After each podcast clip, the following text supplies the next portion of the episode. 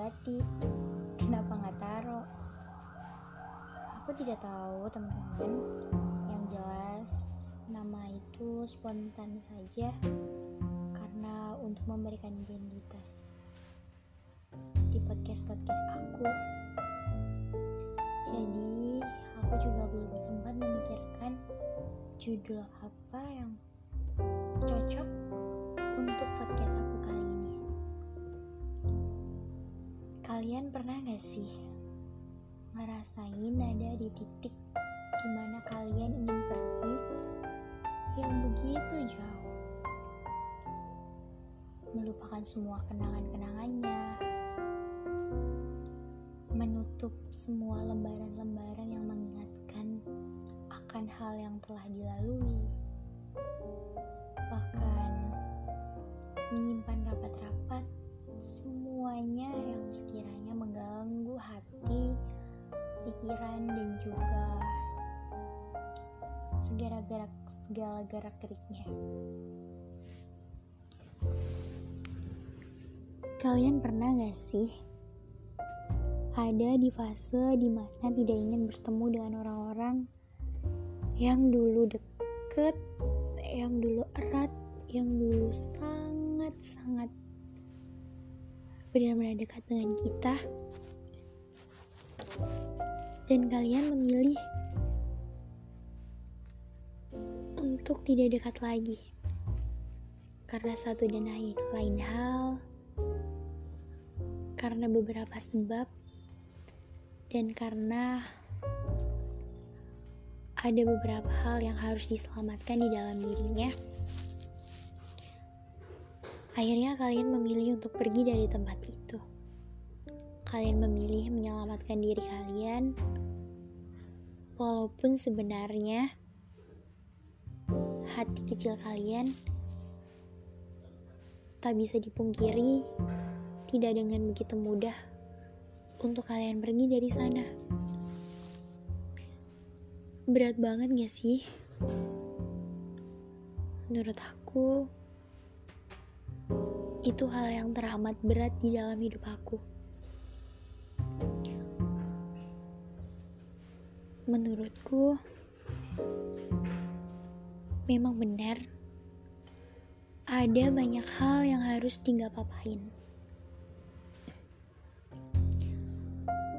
Gak apa-apa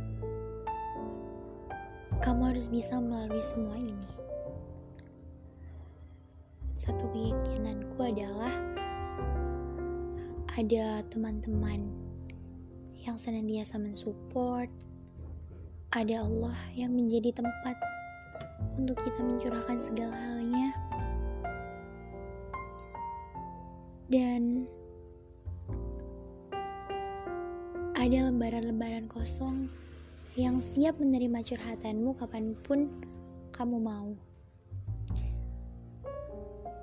Bagiku, menulis adalah salah satu cara untuk menenangkan hati kita. Untuk menenangkan bagaimana kita nanti akan menghadapi semua itu. Terkadang kita memang perlu tenang, terkadang kita memang perlu banyak waktu untuk kembali bisa berdamai dengan keadaan.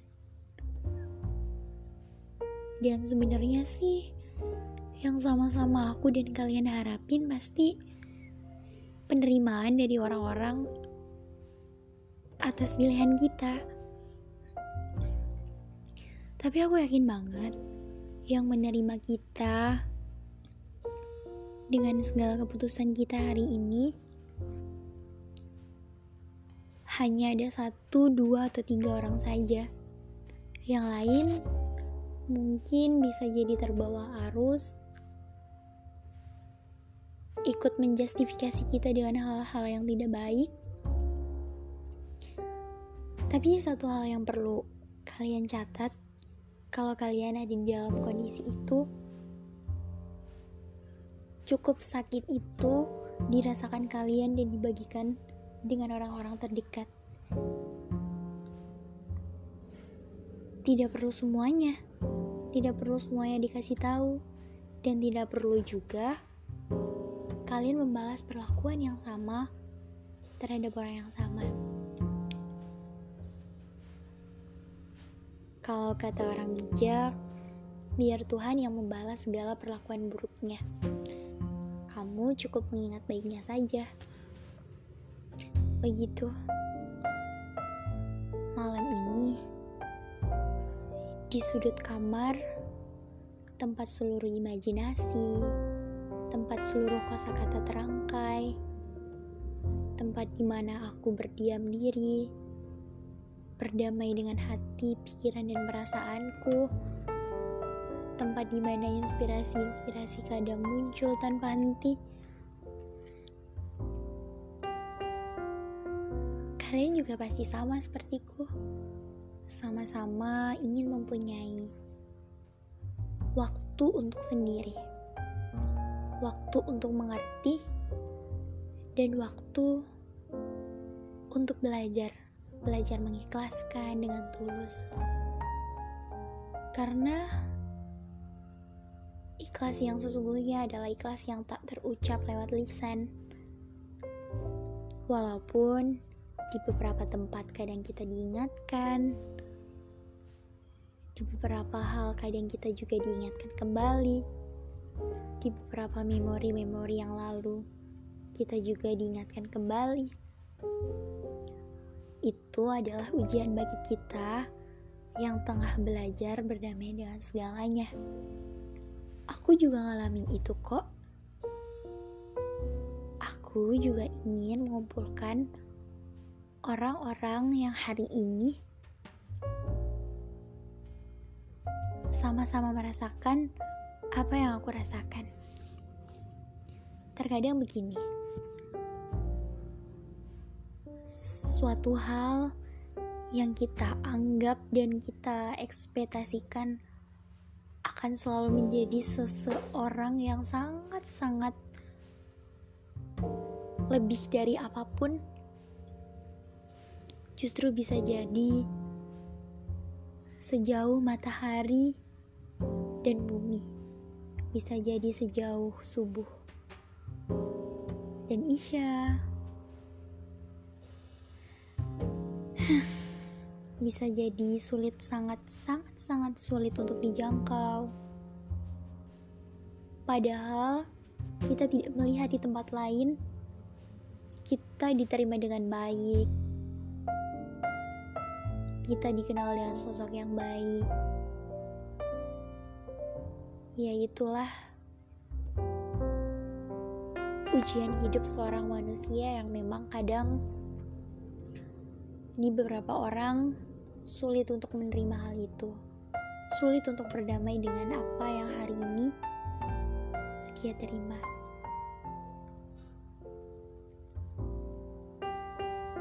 Hei, kamu. Iya kamu yang saat ini sedang tersenyum tipis mendengarkan aku bercerita. Percakapan malam itu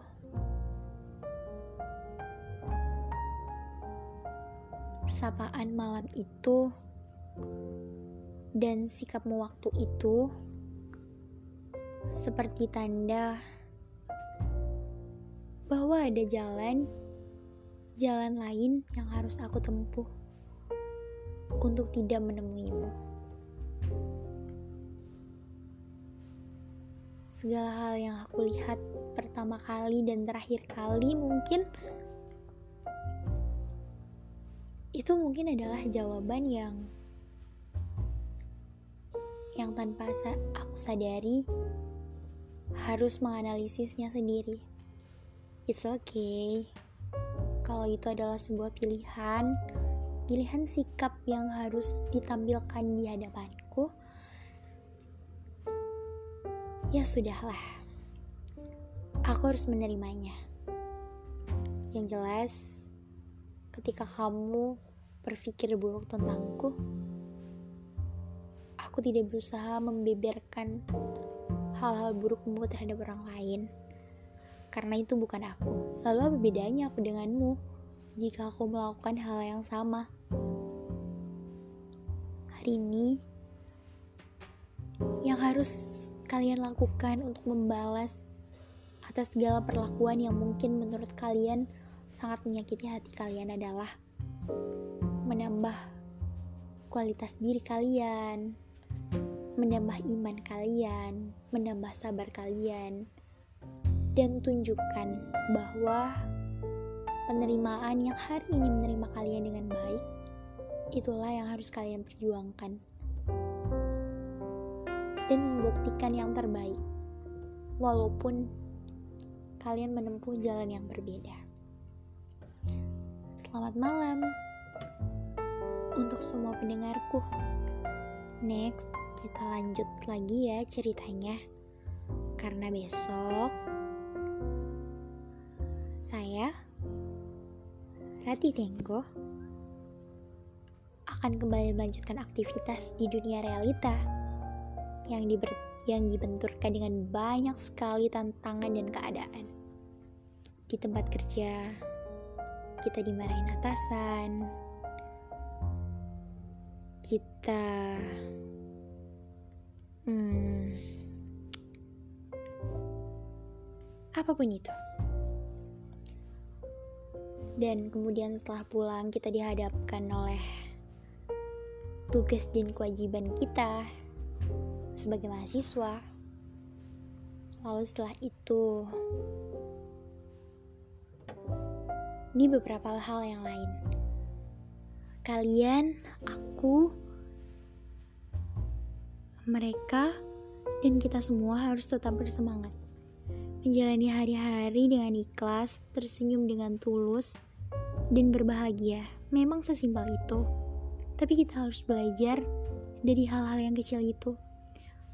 Untuk kembali menata kebahagiaan, untuk kembali memekarkan senyum yang begitu tulus bukan karena untuk menutup luka.